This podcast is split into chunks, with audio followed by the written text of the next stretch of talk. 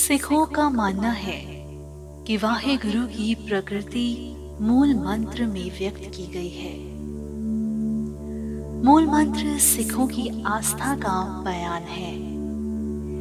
ये पूरे सिख धर्म का आधार है और इसमें वाहे गुरु के बारे में प्रमुख मान्यताएँ हैं। ये सभी छोटे सिख बच्चों को सिखाया जाता है।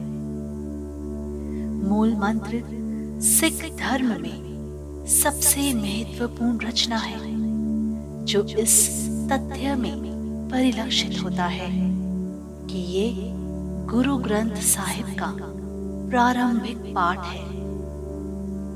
सिख मानते हैं कि गुरु ग्रंथ साहिब वाहे गुरु का शब्द है, इसलिए ये अचूक है। मूल मंत्र की पहली पंक्ति।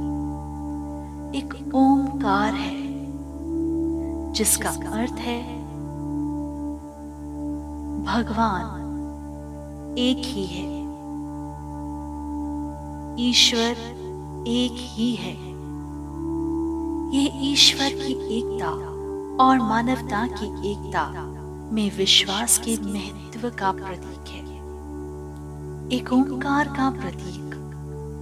गुरुद्वारा और सिख घरों में देखा जाता है।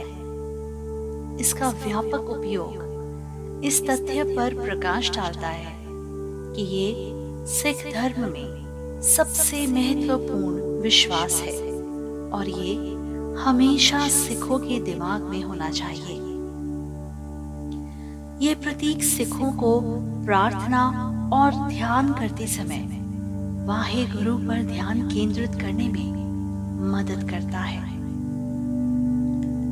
तो आइए, हम भी ध्यान में लीन हो जाएँ।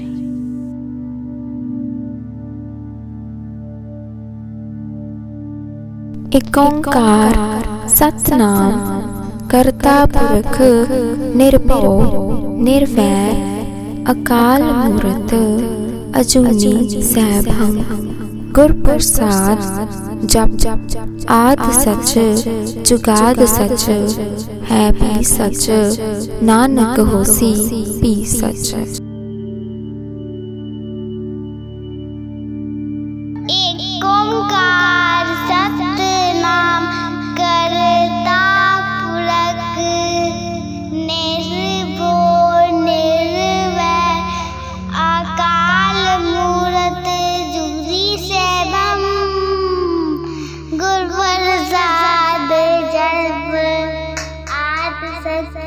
जुगाद सच है भी सच नानक होसी भी सच।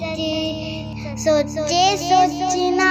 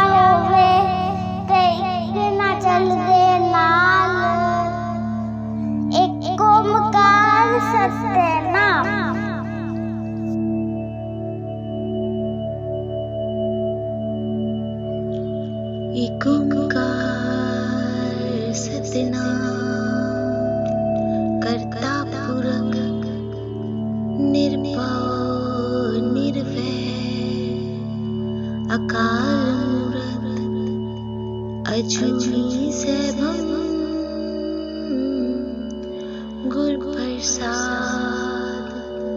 जप आद सच, जुगाद सच, है भी सच, नानक होसी भी सच। सोचे, सोच न होवे जे सोची लखबार। चुपे, चुप न होवे जे लाए रहा लिवतार भुखिया भुख ना उतरी जीवन बना बुरिया पार सह पालक होवे ते एक न चले ना। किव सचियारा होइए? किव कूड़े टूटे पाए? हुकम रजाई चलना। नानक लिखिया एक ओंकार सतना